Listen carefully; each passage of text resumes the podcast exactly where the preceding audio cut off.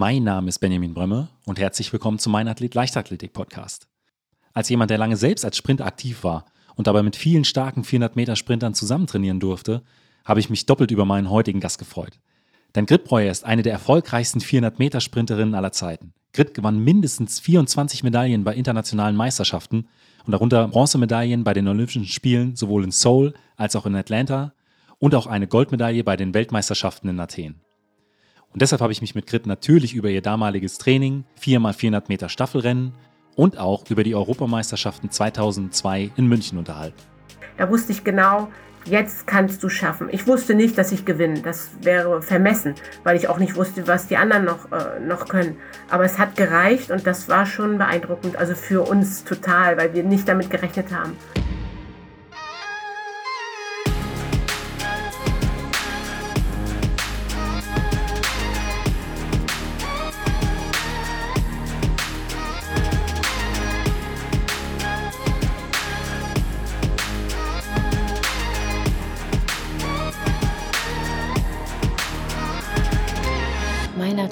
Der Leichtathletik-Podcast aus Frankfurt am Main. Herzlich willkommen, Grit. Hallo. Ja, Grit, in diesem Jahr finden ja nach 2002 wieder die Leichtathletik-Europameisterschaften in München statt. Du warst ja damals auch dort mit am Start, auch sehr erfolgreich. Was fällt dir spontan zu den Europameisterschaften von vor 20 Jahren ein? Also als erstes fällt mir erstmal ein, Kinder, wie die Zeit vergeht, ne? Also das ist ja Wahnsinn. Ich will es gar nicht aussprechen, 20 Jahre, das ist natürlich eine lange, lange Zeit. Aber ansonsten war München natürlich was ganz Besonderes. Es ist natürlich immer für jeden Athleten was ganz Besonderes, im eigenen Land eine Europameisterschaft zu haben, weil natürlich alle Fans da sind, alle mit einem mitfiebern, die Familie dabei ist, im Stadion direkt. Das hat man ja sonst auch nicht immer. Und es war eine tolle Stimmung, es waren immer volle Stadien, es war fachkundiges Publikum in München immer dabei. Und ich kann mich auch noch sehr, sehr gut erinnern, am letzten Tag hat es ganz schön geregnet. Aber das nimmt man dann tatsächlich auch wahr, dass Familie und Freunde dann tatsächlich auch im Stadion sind, oder ist man dann am Ende des Tages doch so fokussiert, dass das ein Stück weit ausgeblendet wird? Also man ist natürlich sehr fokussiert und gerade vor einem Lauf ist man da wirklich fokussiert und guckt jetzt nicht unbedingt, aber ich wusste zum Beispiel, wo meine Eltern sitzen, mein Onkel, meine Tanten. Und ich habe da schon auch mal hingeguckt und habe da auch mal ein kleines Hallo hingeworfen, selbst einmal kurz vor dem Lauf, natürlich mit einer gewissen Aufregung und danach sowieso. Du hast jetzt auch schon angesprochen, 20 Jahre ist das Ganze her. Dein Beginn in deiner Leichtathletikkarriere, der lag noch mal ein paar Jahre zurück. Kannst du dich noch an dein erstes Leichtathletiktraining erinnern oder wie du irgendwann mal zur Leichtathletik gekommen bist? Ja, erste Leichtathletiktraining kann ich mich jetzt so nicht mehr erinnern. Ich bin ja in Röbel an der Müritz geboren und bei uns gab es, als ich Kind war, kann ich mich erinnern, es gab Leichtathletik, es gab Segeln und es gab Fußball. Und ich war viel mit meinem Vater damals auf dem Sportplatz beim Fußball dabei und habe dann auch immer mal Leichtathleten gesehen. Und so bin ich eigentlich mit 7 Jahren schon zur Leichtathletik gekommen. Das war eigentlich ein Selbstläufer, weil alle meine Klassenkameraden das auch gemacht haben und wir gute Trainer hatten und wir viel Spaß hatten, weil sonst hätten wir auch aufgehört und wären nicht am Ball geblieben. Und weil mir das Freude bereitet hat, bin ich dann immer hingegangen, ja. Also war es im Prinzip am Anfang einfach ein Happening am Nachmittag, bei dem man Spaß mit seinen Freundinnen und Freunden hatte. Genau so war der Einstieg, genau.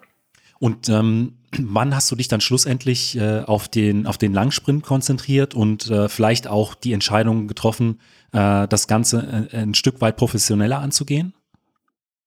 Naja, ich bin ja noch ein Kind aus DDR-Zeiten, was auch gerade das Schulsystem mit den Sportschulen betrifft. Und da war das ja so, dass man zur 7. Klasse zur Sportschule delegiert wurde. Es gab ja Aufnahmetests im Vorfeld, da wurde geschaut, in welchem Bereich ist man vielleicht gut. Ich hatte sehr gute Sprintfähigkeiten und bin somit mit 13 Jahren an die Sportschule nach Neubrandenburg gekommen. Und habe da eigentlich in erster Linie erstmal immer den Sprint gemacht. Diese Aufnahmetests, die waren ja auch sehr speziell. Also wir hatten ja Sprung, wir hatten Ausdauer Und ich weiß noch, dass auch der Lauftrainer, der Walter Gladro, mich damals unbedingt haben wollte in die Laufgruppe. Und beim 3000-Meter-Lauf, muss ich sagen, habe ich mich ein bisschen hängen lassen. Ganz bewusst, weil ich absolut kein Läufer werden wollte. Ich wollte immer, wenn, dann Sprinter werden.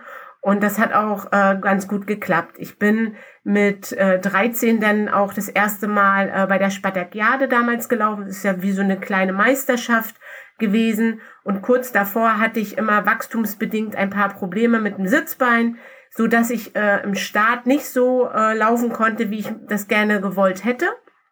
Und aus dem Grunde haben wir dann entschieden, bei 400 Meter ist der Start nicht so wichtig, dann lauf doch einfach die 400. Und dann habe ich dann in Berlin damals die 400 gewonnen, 56,21, werde ich nie vergessen. Bin ich da gelaufen. Wir hatten sogar Vorlauf, Zwischenlauf und Endlauf. Das muss man sich heute mal vorstellen mit 13 Jahren. Das war schon heftig. An einem Tag oder verteilt auf mehrere Tage? Es war verteilt, ja. Also es war schon verteilt. Ne? Wir hatten dann auch 3 Tage, aber das war für so kleine Mäuse schon ganz schön viel. Und gerade die 400, da kommen wir sicher nachher nochmal drauf, ist es ja wirklich eine ganz spezielle Strecke. Ne? Das ist ja noch ein Sprint, aber man muss ja irgendwie auch noch ins Ziel kommen. Und da muss man schon ein bisschen mit Bedacht laufen. Und wenn man sehr jung ist, ist es natürlich auch nicht immer so einfach. Ne? Da könnte ich mir auch vorstellen, dass man in dem einen oder anderen Rennen so ein Stück weit Lehrgeld gezahlt hat, weil man eben erstmal antesten muss, wie gehe ich so einen 400-Meter-Sprint eigentlich an. Das sind ja dann auch am Ende des Tages Erfahrungswerte, die man sich erarbeitet über viele Rennen. Das ist richtig, das ist genau richtig. Dieses Lehrgeld habe ich meist immer erst ein bisschen später bezahlt, weil als ich sehr jung war, bin ich wirklich immer sehr mit Bedacht angelaufen, mir lieber immer einen Puffer gelassen und die ersten 200 Meter doch ein bisschen langsamer angegangen. Ich habe eine sehr, sehr gute Grundschnelligkeit schon immer gehabt, sodass ich da immer gutes Puffer hatte und dann kommt man auch einigermaßen ins Ziel. Wenn man dann aber höhere Ziele sich steckt und man wirklich dann auch an seine Leistungsgrenzen gehen möchte, dann muss man natürlich auch schon ein bisschen mehr riskieren. Und wenn man das macht, solche Erfahrungen habe ich auch gemacht, mit Bestzeit angelaufen, Handstoppung über 200, dann ins Ziel zu kommen, das ist schon richtig schwierig. Das tut richtig weh. Aber hattest du jetzt in deiner Profizeit auch bestimmte, ich sag mal, Rennpläne?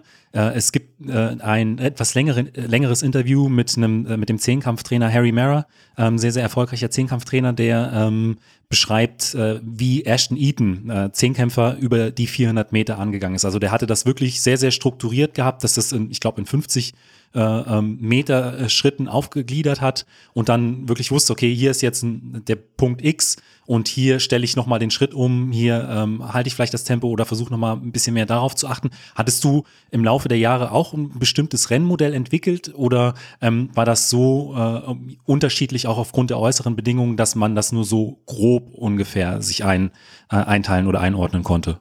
Nein, das war schon sehr, sehr speziell und auch ganz doll ausgefeilt. Also bei mir war es so, ich bin ja der Sprinter-Typ. Ich komme ja wirklich vom Sprint. Ich konnte sehr gut 100 Meter laufen, sehr gut 200 Meter laufen.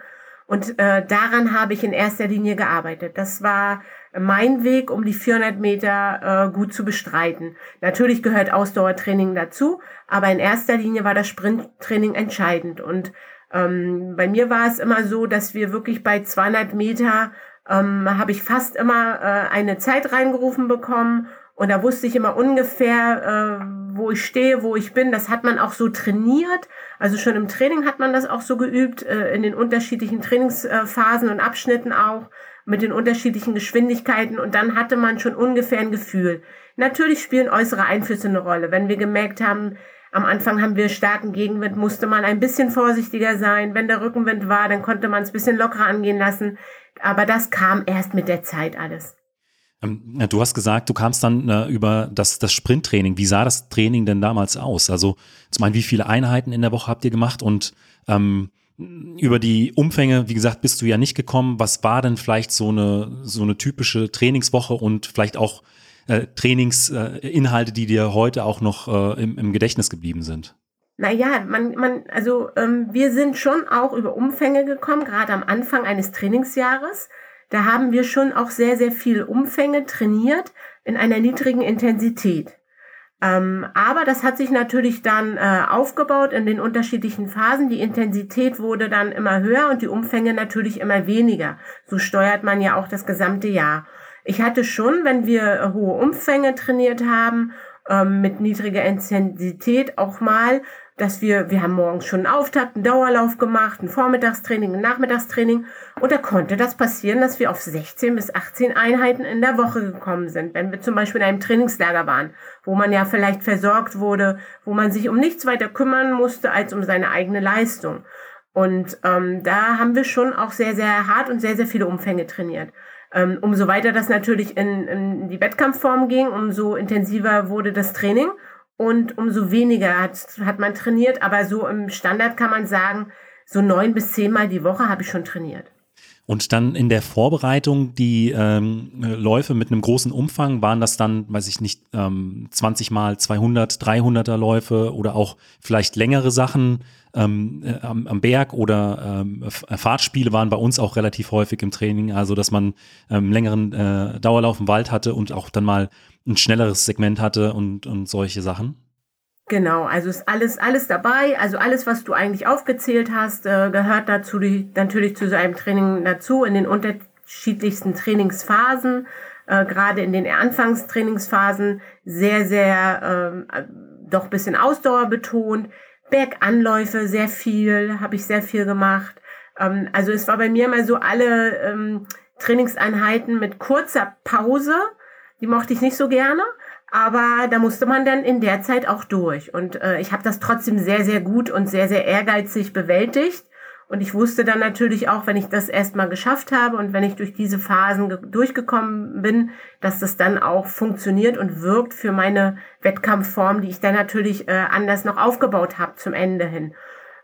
Aber auch Dauerläufe gehörten immer dazu, in niedriger Intensität bei mir. Ich bin Dauerläufe mehr immer ein bisschen lockerer gelaufen. Da gibt's viel, viel bessere Ausdauerleute wie mich jetzt. Aber ich konnte wirklich gerade in den Trainingseinheiten wie zum Beispiel 10x200, 10x300, also da war ich schon sehr spezialisiert und konnte das wirklich auch sehr, sehr gut und konnte auch sehr hart über meine Grenzen gehen teilweise. Bei 10x200, 10x300, wo lagen da die Pausen so ungefähr? Also ich sag mal so, bei den 200ern unter einer Minute, da reden wir von 40 Sekunden, 45 Sekunden und bei den 300ern wurde es dann länger, 2-3 Minuten. Je nachdem, wie die Intensität ist. Und das muss man sagen, dass das wirklich immer sehr, sehr ausgefeilt war und dass es abgestimmt war, dass man genau auch die Pausen zur Intensität dann auch packt.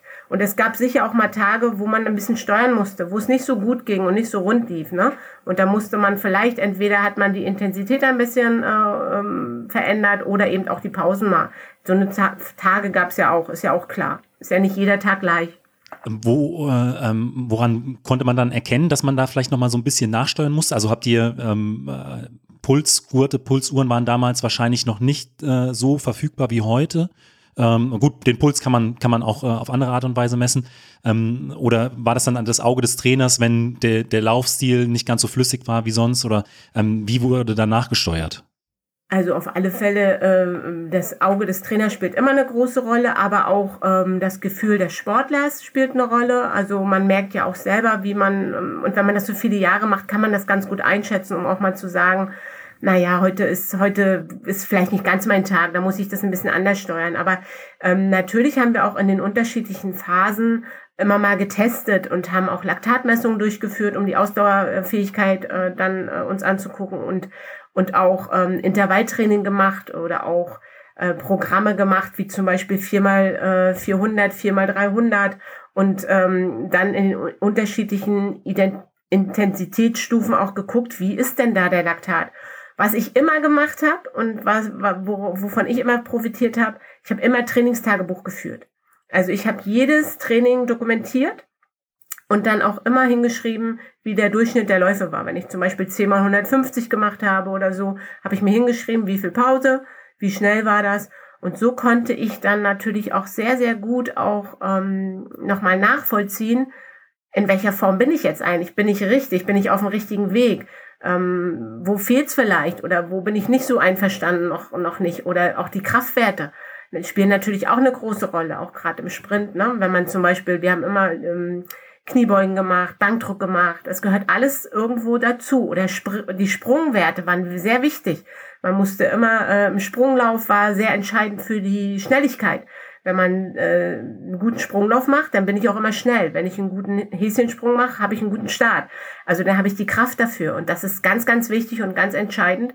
Und wenn man das immer dokumentiert und aufschreibt, dann ist es sehr schön, weil man dann immer nachschlagen konnte. Und das habe ich auch sehr, sehr häufig getan. Hast du deine Trainingstagebücher heute auch noch? Ich müsste gucken. Ich bin ehrlich, ich weiß es nicht genau. Also wenn, dann liegen sie irgendwo verstaubt. Ich müsste wirklich schauen, aber ich glaube, ich würde sie noch finden. Okay.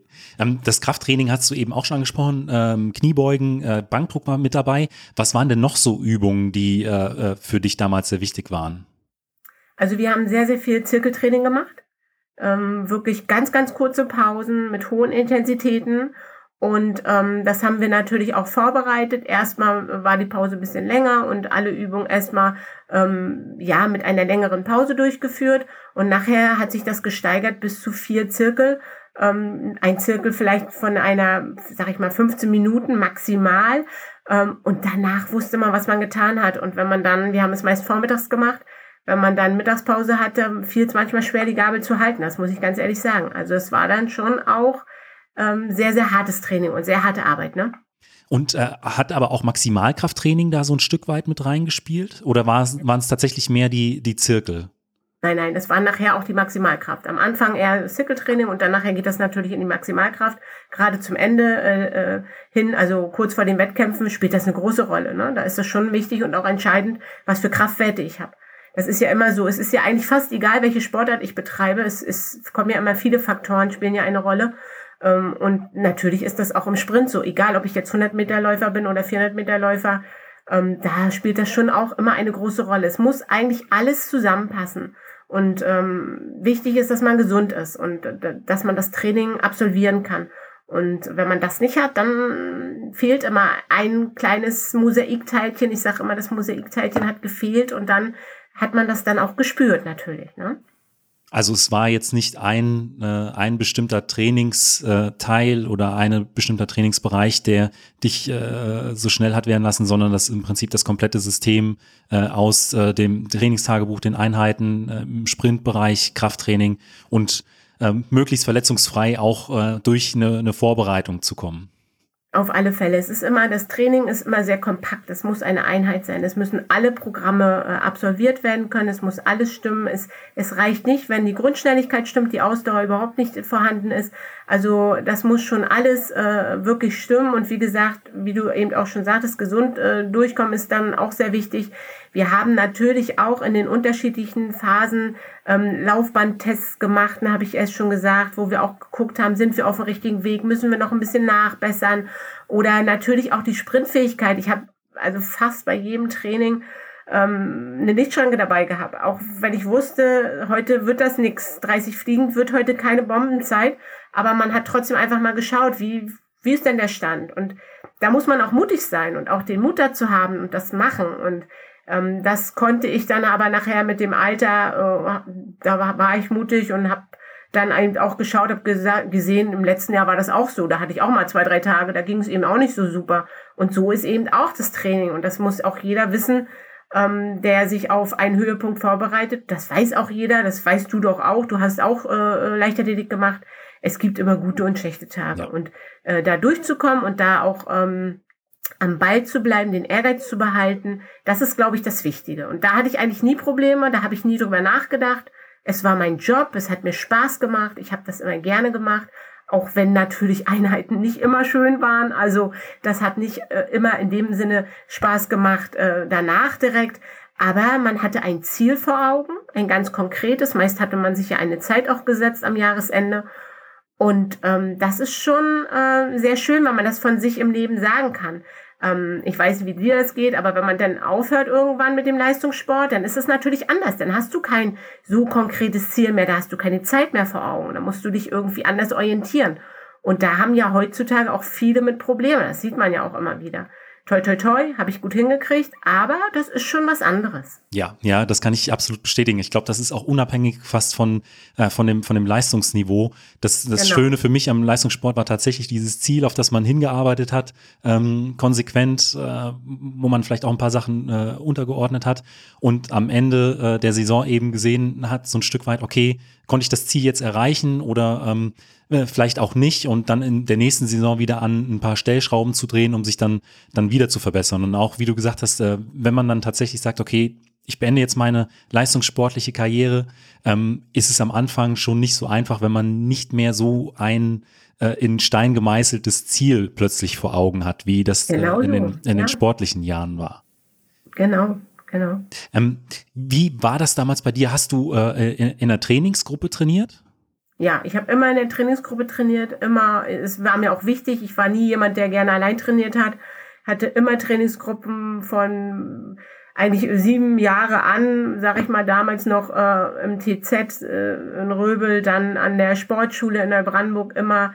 Das war ja sehr gut organisiert. Es gab ja die einzelnen Sprinter, dann gab es die Laufgruppen, die Sprunggruppen und auch ab und zu haben wir auch alle gemeinsam trainiert. Und ich habe eigentlich immer sehr, sehr gerne mit Leuten trainiert, schon immer. Konnte man sich dann auch gegenseitig so ein Stück weit unterstützen, gerade in, wenn ich diese Einheit vor Augen habe, 10x300, ist es, glaube ich, dann schon was anderes, wenn man die im Team läuft, als wenn man dieses Programm alleine absolvieren muss. Das ist richtig, genau. Und es hat ja auch jeder mal eine andere Form. Und dann, das ist auch ganz wichtig, dass man sich da gegenseitig auch unterstützt und sich da gegenseitig hilft. Ich war immer sehr ehrgeizig. Ich glaube, meine ganzen Trainingskolleginnen können das bestätigen. Ich habe da schon auch immer versucht, alles zu geben und auch die jungen Mädels, sag ich mal, weil ich gehörte nachher auch schon etwas zu den Älteren. Da war ich auch nicht bereit, die einfach so vorbeilaufen zu lassen. Aber es gab auch bei mir Phasen, wo ich dann natürlich auch an meine Grenzen kam, wo dann ich auch gespürt habe, dass ich auch jetzt schon ein bisschen älter werde und dann gab es die ein oder andere Trainingsphase natürlich auch, wo ich davon doll profitiert habe, dass die Mädels mir Druck gemacht haben und man weiterlaufen musste und das war schon für alle ein Vorteil und deshalb ist es immer sehr, sehr hilfreich, wenn man in der Gruppe trainiert, einer kann das ein bisschen besser, der andere kann das ein bisschen besser, man guckt sich was voneinander ab. Ich war sehr, sehr viel in Trainingslagern, ich war sehr, sehr viel international auch unterwegs. Das hat mir auch sehr geholfen und das kann ich auch immer nur empfehlen, sich da umzuschauen, weiterzugucken, sich Ideen zu holen. Wenn man mal verletzt war, was kann man machen, auch Alternativtraining und auch von anderen Sportarten kann man ganz viel lernen. Egal, ob das die Fußballer sind, ob das Rugby-Spieler waren, die ich gesehen habe im Training, auch im Krafttraining und also immer haben wir eigentlich von ganz, ganz vielen Leuten gelernt. Und ich kann mich sehr gut erinnern, Frankie Fredericks wird ja auch noch ein Name sein, Namibia, ne? Der Sprinter. Also es war auch immer, wenn wir dann mal in Namibia waren, auch toll dann zu sehen, wie der denn trainiert hat. Und ja, auch viele Engländer haben wir, in Lanzarote waren wir sehr häufig im Trainingslager. Und man lernt voneinander und das ist ganz, ganz wichtig. Das ist ja in jedem Beruf eigentlich auch so. Und wenn man jetzt Sprinter ist, ist es sehr klar, dann steht am Ende eine Zeit, die ist ganz konkret, ne? Und umso wichtiger ist, dass man das Feintuning auch dann hinbekommt und auch mal vielleicht was probiert. Und vielleicht hat auch mal was nicht funktioniert. Sicher, in den ganzen Jahren, da hat auch mal vielleicht hätte man was anders machen können. Aber im Großen und Ganzen bin ich da schon ganz gut von rausgegangen. Du warst ja nicht nur über die Einzelstrecke sehr, sehr erfolgreich, sondern auch in der 4x400-Meter-Staffel. Würdest du da auch sagen, dass da die Erfahrung ein Stück weit mit reinspielt? Also zum einen, was das Thema Taktik angeht, zum anderen natürlich aber auch bei der Staffelübergabe. Ich sag mal, das funktioniert ja nicht immer unter Laborbedingungen, sondern da kann ja auch das eine oder andere schiefgehen. Es läuft jemand in die Bahn. Also wie sieht es in dem Bereich aus? Also ich glaube, Taktik spielt eine große Rolle, sicherlich im Lauf. Und man hat das so ein bisschen oder man hat es nicht so richtig. Also das kann man natürlich auch ein bisschen lernen und trainieren, aber man muss es auch schon so ein bisschen in sich haben. Und gerade so, was den Endspurt anbelangt, das hatte ich einfach. Aber das hatte ich auch, weil ich es trainiert hatte. Wenn wir zum Beispiel Programme gemacht haben wie 10x150, Dann bin ich vielleicht den 9. nochmal richtig gelaufen und den 10. habe ich versucht, nochmal schneller zu laufen. Das heißt, ich habe eigentlich diese letzten Meter, wo immer viele sagen, Mensch, wie hast du das denn noch gemacht? Gerade in der Staffel hast du dann nochmal den Turbo rausgeholt und dann habt ihr doch noch gewonnen. Das hat man vorbereitet. Das habe ich selber auch, glaube ich, automatisch immer trainiert. Und bei der 4x400 Meter Staffel ist der Stabwechsel natürlich entscheidend, aber nicht ganz so wie bei, weißt du ja auch, ne, bei der 4x100 haben wir eine ganz andere Geschwindigkeit. Ne? Da kommen wir mit ganz anderer Geschwindigkeit an und da ist nichts mit umdrehen und gucken, sondern da wird gerannt und der Stab muss schnell übergeben werden. Bei der 4x4, da kommen einige schon ganz schön mit schweren Füßen an, ne? Und da musst du eigentlich als Abläufer dafür sorgen, dass du den Stab ordentlich bekommst, ne? Und das haben wir auch trainiert, auch das. Ich habe mich sogar auch oft mit meinen damaligen Sportskolleginnen, haben wir uns so hingestellt und haben geschubst, also das haben wir auch gemacht, dass wir das einfach üben, weil ich habe auch gerade, wenn ich gemerkt habe, junge Leute sind dabei, dass die auch merken, da ist jeder fokussiert und jedes Land möchte da eine Medaille erreichen und kämpft dafür. Und da wird man ja einsortiert, nach 200 Meter wird ja geguckt, welches Land ist an welcher Position und so wird man einsortiert. Das kann sich bis zum Ziel nochmal gewaltig ändern und deshalb muss man da schon auch ein bisschen das trainieren und das üben und das haben wir sehr, sehr gut gemacht. Da waren wir, glaube ich, immer sehr gut vorbereitet. Ja, auch wenn man aus den Einzelbahnen auf die Innenbahn wechseln kann in der Staffel, da geht's ja auch manchmal doch ein Stück weit ordentlich zur Sache. War das auch was ihr im Training vielleicht geübt habt, dass man da vielleicht mal so ein bisschen, ja zumindest sich mal ein Stück weit breiter machen muss oder stabil auf der Bahn stehen sollte? Ja, also es ist ja bei uns so gewesen, was wir haben zum Beispiel, Uta Rohlander wird vielen noch ein Begriff sein, die ist zum Beispiel sehr, sehr häufig an Position 2 gelaufen, weil sie einfach auch jemand war, der die erste Runde noch in der Bahn gelaufen ist und dann sich einsortiert hat. Und die war auf der Position genau die richtige. Die war da gesetzt, sag ich mal. Und ich bin ja meist an der 4 gelaufen. Ja, lag mir einfach am besten. Ich habe mich auch manchmal gefragt, vielleicht hätte ich auch mal 800 laufen sollen. Wäre ich wahrscheinlich auch ganz gut gewesen, weil ich doch taktisch relativ klug immer gelaufen bin und zum Ende ja die Sprintfähigkeit hatte, dann auch nochmal, Neil Schumann kann man sich sicher auch noch erinnern, viele werden an den Rennen denken, auch Sydney, wo der einfach auch mit seiner Grundschnelligkeit taktisch super gelaufen ist und hinten alle überläuft und damit Olympiasieger wird und ich glaube, 800 Meter hätten mir auch gelegen. Also ich habe es mir einfach vielleicht nicht zugetraut oder so, aber ich glaube also heutiger Sicht würde ich sagen, das wäre auch gut gegangen. In Frankfurt ist ja auch der Bundestrainer Georg Schmidt, Mittelstrecken-Bundestrainer. Und in seiner Trainingsgruppe gibt es tatsächlich auch sehr, sehr viele 400-Meter-Sprinter, die auf die 800 Meter gehen wollen, auch genau vor dem Hintergrund, dass eben auch die 800 Meter noch von der Schnelligkeit leben und wenn man da taktisch gut aufgestellt ist, da auch ordentlich was reißen kann. Das glaube ich auf alle Fälle. Also wenn man die Grundschnelligkeit hat, an der Ausdauer kann man immer arbeiten. Wir wissen alle, Sprintfähigkeit ist irgendwo bei vielen begrenzt, aber wenn man das ein bisschen in sich hat und das andere kann man gut trainieren. Man kann ja bis ins hohe Alter die Ausdauer super trainieren. Also das ist ja nicht das Problem. Und Schnelligkeit haben wir da schon mehr Probleme. Und deshalb glaube ich schon, wenn man den Mut hat und das als Ziel sich setzt, dass das viele schaffen können, dann auch eine gute 800 zu laufen. Grit, du hast ja in der Zwischenzeit deine sportliche Karriere beendet. Deswegen meine Frage, was machst du denn heute in deinem Leben nach dem Leistungssport?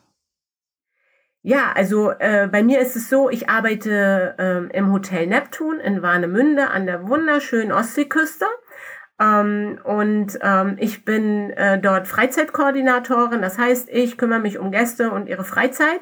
Ich habe eine Zeit lang hier als Trainerin gearbeitet im Hotel, habe dann als Golfkoordinatorin gearbeitet und habe hier das aufgebaut mit den Golfturnieren. Wir haben dann im Jahr 2 Golfturniere durchgeführt, wo wir auch zahlreiche Gäste hatten, wo ich auch den ein oder anderen ehemaligen Sportler mal eingeladen habe. Und jetzt ist es eben meine Aufgabe, so auch für die Gäste alle anderen Freizeitaktivitäten ja anzubieten, anzupreisen und auch zu verkaufen. Seid ihr für diesen Sommer schon ausgebucht? Wir sind sehr, sehr gut gebucht. Also ich muss es sagen, wir sind wirklich super gut gebucht. Also wenn, dann müsst ihr schnell sein. Dann, ihr habt es gehört, ich packt den Link zum Hotel Neptun mit in die Shownotes rein. Und wir waren früher tatsächlich auch sehr, sehr oft an der Ostsee im Urlaub. Es lohnt sich definitiv, da die Sommermonate oder ein paar Wochen im Sommer zu verbringen. Auf alle Fälle, wo warst du im Urlaub? Wir waren früher immer auf der Insel Zingst und auf der Insel Usedom. Ja, super. Usedom war auch immer so einer meiner Favoriten damals, gerade was das Training auch angelangt. Aber Warnemünde ist auch ein Traum, ja. Also das muss ich euch sagen. Dann habe ich immer noch mal 5 Fragen, die ich jedem meiner Gäste stelle. Aber bevor ich dazu komme, auch noch mal eine an dich. Was ist denn vielleicht so etwas, was einem niemand über das Leben einer Leistungssportlerin oder eines Leistungssportlers sagt? Was man dann irgendwann durch Erfahrungswerte dann tatsächlich erst mitbekommt. Oh ja, das ist ganz schwierig und auch ganz vielfältig. Also ich glaube, dass den meisten schon sehr bewusst ist heutzutage, dass das Leben einer Leistungssportlerin oder eines Leistungssportlers sehr hart ist. Ich glaube, das hat sich auch mittlerweile rumgesprochen. Ne? Das ist natürlich es kommt auf die Sportart, denke ich mal, drauf an, wie viele Menschen machen das in der Welt. Leichtathletik machen viele, Laufen tun ganz, ganz viele. Das ist immer noch was anderes, als wenn ich eine Sportart mache, die vielleicht noch nicht ganz so populär ist. Das ist auch klar, aber trotz alledem ist es immer so, man muss immer das machen, was einen Spaß macht. Und man muss an seine Ziele glauben, man muss da ganz hart arbeiten. Mein Lebensmotto ist, gib niemals auf. Das habe ich immer so gelebt, in allen Lebensphasen, auch jetzt noch. Und man muss immer kämpfen. Und wenn man das so beherzigt und wenn man dann auch nicht aufgibt, auch wenn es mal Nackenschläge gibt, dann wird man gut durchs Leben gehen, glaube ich. Dann kommen wir jetzt zu den 5 Fragen, die ich jedem meiner Gäste stelle. Und da ist die erste immer, was war dein schönster Wettkampf, unabhängig vom Ergebnis oder der Größe der Veranstaltung? Also das ist für mich total schwierig. Das kann ich in der Form so auch gar nicht beantworten, dass ich sage, das ist er jetzt. Aber auch in meiner Tätigkeit, die ich jetzt hier schon sehr, sehr, sehr viele Jahre ausübe, auch im Hotel, merke ich einfach, dass der Staffellauf 1997 in Athen im Gedächtnis der Leute der Lauf ist, der ihnen im Gedächtnis geblieben ist, weil wir damals unerwartet den Weltmeistertitel geholt haben. Wir waren an Position 4, als ich den Stab bekommen habe, und wir haben dann noch wirklich gewonnen. Das war für uns Sportler auch unfassbar. Und wenn man das sich dann nochmal anguckt, dann muss ich schon sagen, also das ist wahrscheinlich der Lauf. Es war mein Lauf. Hast du auch so noch Erinnerungen daran oder ist das eher durch die Fernsehbilder, dass da nochmal? Ich habe noch totale Erinnerungen. Ja? Ich weiß noch genau, wie was war. Ich krieg als Vierte den Stab. Ich hatte einen leichten Rückstand, habe gedacht, wenn ich jetzt nicht sofort die Lücke schließe, wird's eng. Also entweder jetzt oder gar nicht. Und dann hieß es nur dranbleiben. Und ich dachte teilweise 150, 180 Metern, oh. Ob ich da noch ins Ziel komme, werde ich das schaffen. Aber ich habe dann gedacht, ist doch egal, wir sind jetzt Vierter. Ob wir jetzt Vierter werden mit Abstand oder wir kämpfen jetzt hier um die Medaille. Darum geht's jetzt. Und dann macht die Russin innen auch noch auf, weil die anderen noch verdrängen will, die Amerikaner und die Jamaikaner. Und da habe ich nur die Chance gesehen. Da habe ich gesehen, da ist jetzt eine Lücke. Wenn ich jetzt nicht durchgehe, dann niemals. Und dann kriegt man Adrenalin, dann kommt alles raus, was so im Körper steckt. Und da ist natürlich das harte Training spielt da natürlich eine Rolle, ne? Dass ich dann eben auch dass ich hart an mir gearbeitet habe, auch immer im Training. Und da wusste ich genau, jetzt kannst du schaffen. Ich wusste nicht, dass ich gewinne. Das wäre vermessen, weil ich auch nicht wusste, was die anderen noch können. Aber es hat gereicht und das war schon beeindruckend. Also für uns total, weil wir nicht damit gerechnet haben. Und es sagen mir ganz viele Zuschauer oder auch Zuhörer vielleicht heute, dass sie einfach von der Couch gesprungen sind, und weil das einfach so unerwartet war. Ne? Ja, das kann ich mir gut vorstellen. Und ich glaube, da haben sich dann auch diese 150er-Sprints dann nochmal tatsächlich ausgezahlt, von denen du eben erzählt hast, die du auch genutzt hast, um diesen Endspurt da einfach nochmal genau. Konkret zu trainieren. Ja. Und auf der anderen Seite, was war denn vielleicht ein besonders schwieriger Wettkampf? Also was ganz schwierig war, waren damals, das werde ich auch nie vergessen, es war 2000, Sydney, Olympische Spiele. Ich hatte mich gerade noch so qualifiziert, ich hatte das ganze Jahr über Probleme, sehr starke Probleme.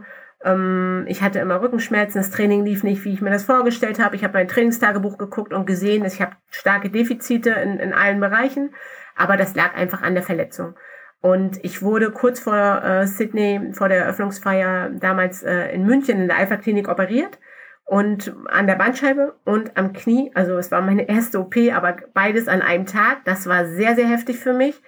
Und ich habe da gelegen im Bett und habe die Eröffnungsfeier gesehen. Das war hart. Also es war ganz, ganz hart. Und ich bin dann relativ schnell nach Hause gekommen. Und ich will es nicht zu schwierig machen und bin nicht so ein Typ, der so gerne über traurige Sachen redet. Dann muss ich sagen, dann war Stefan Vukovic da. Der hat damals Triathlon gemacht und der hat bei uns in der Trainingsgruppe mittrainiert. Übrigens, von dem habe ich auch viel gelernt. Er hat sicher von mir auch profitiert, aber ich auch viel von ihm. Und der holt da Silber. Und dann war das irgendwie auch wieder vergessen. Aber für mich war es schon hart, weil ich wäre gern dabei gewesen. Ich hatte auch die Norm. Aber das muss ich sagen, ich bin nie gelaufen, wenn ich jetzt nur eine Norm hatte. Ich bin nur gelaufen, wenn ich wusste, ich kann meine Leistung abrufen, die ich mir vorstelle. Viele haben gesagt, warum bist du nicht gelaufen? Da hättest du doch noch das miterleben können, dieses Erlebnis, oder du hättest Geld verdient. Mach dumm sein, ich weiß es nicht. Ich bin mir immer treu geblieben. Ich bin nur dann gelaufen, wenn ich für mich gesagt habe, ich bin in meiner Form, die ich mir vorstelle. Ansonsten kann ich nicht kommen. Ja, ist auch sehr gut nachvollziehbar. Mhm. Eben haben wir uns ja schon mal übers Training unterhalten. Ich habe immer noch mal zwei Fragen, die sich darum drehen. Was waren denn so Einheiten, auf die du dich ganz besonders gefreut hast? Sprinttraining. Sprinttraining fand ich immer gut. Am besten Lichtschranke aufbauen, schöner, starker Rückenwind und versuchen, 30 fliegend unter 30 macht. Ja, eigentlich das, was ein Sprinter gerne macht. Krafttraining habe ich auch gern gemacht. Also ich habe auch gern mal Kniebeuge und auch mal Bankdruck gemacht oder so. Ja. Hast du noch deine Bestwerte im Bankdruck und im Kniebeugen im Kopf? Ich weiß es nicht. Also ich weiß es wirklich nicht. Also ich will nicht lügen. Deshalb, also 130 Kniebeugen haben wir gemacht auf alle Fälle. Vielleicht auch mal mehr. Das kann ich nicht mehr genau sagen. Da bin ich zu weit weg. Und Bankdruck, also 80, 90 Kilo habe ich gedrückt auch, ja. Und was waren denn vielleicht so Inhalte, von denen du wusstest, okay, die sind wichtig, vielleicht für die Verletzungsprophylaxe oder für den Aufbau der Grundlagenausdauer, aber wenn sie nicht so effektiv gewesen wären, dann hättest du sie aus dem Trainingsplan am liebsten gestrichen? Ja, alle Läufe mit kurzen Pausen.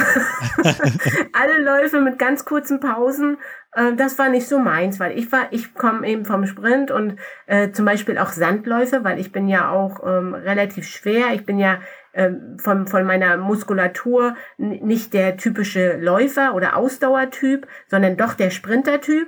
Und dann fiel mir das natürlich schwer, wenn wir Sandläufe gemacht haben. Und die jungen Mädels da, die vielleicht 800 Meter liefen, die liefen über den Sand und ich lief im Sand.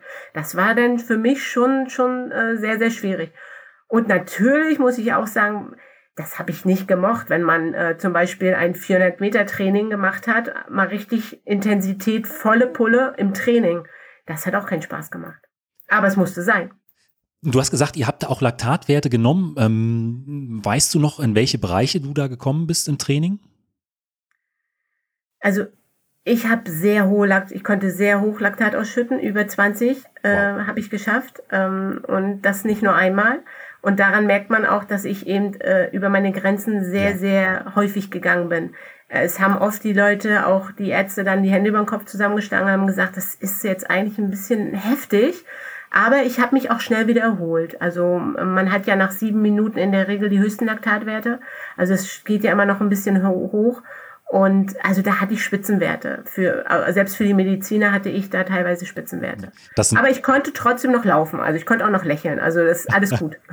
Ja, das sind wirklich Werte, die erreicht man nur als 400-Meter-Sprinterin, Sprinter. Oder ich glaube, im Rudern ist es dann auch noch über die 2000 Meter, dass man da in diese Sphären kommt. Das denkt man immer nicht. Aber die Ruderer, die haben auch, das ist auch ganz knallharte Arbeit, ne? Ja. Obwohl man da ja im Sitzen Sport betreibt. Ja, genau. Dann kommen wir jetzt zur letzten Frage und die ist immer, was würdest du jungen Sportlerinnen, Sportlern oder vielleicht auch deinem jüngeren Ich mit auf den Weg geben wollen? Ich habe es, glaube ich, erst schon mal so ein bisschen formuliert. Also mach immer das, was dir Freude bereitet. Mach das, was dir Spaß macht. Das Leben ist nicht nur Spaß, das ist auch wichtig. Also nur Spaß geht nicht. Aber setze dir Ziele, egal welches Ziel es ist. Nicht jeder wird Weltmeister, nicht jeder wird Olympiasieger, aber jeder hat eigene kleine Ziele. Und wenn ich diese erreiche und das schaffe und ich habe hart daran gearbeitet und ich kann danach sagen, zum Beispiel nach einem Wettkampf, ich habe mein Ziel erreicht, ich habe meine Bestleistung erreicht, dann ist es, was Besseres gibt's doch gar nicht. Da muss ich nicht lange rumschauen, was andere machen, sondern da muss ich mich nur auf mich konzentrieren und mit mir selber auch im Reinen sein. Vielen Dank für dieses Interview. Danke. Und das war's auch schon wieder mit der neuesten Folge vom Mein Athlet Leichtathletik Podcast. Wenn euch die Folge gefallen hat, hinterlasst mir doch einfach eine Bewertung bei Spotify, Apple Podcasts oder auch bei YouTube. Und wenn ihr Ideen oder Vorschläge habt, könnt ihr mir über Speakpipe auch ganz einfach eine Sprachnachricht schicken. Den Link gibt's auch in den Shownotes. Und wenn ihr darüber hinaus Mein Athlet Supporter werden wollt, schaut ganz einfach bei Steady vorbei. Vielen Dank und bis zum nächsten Mal.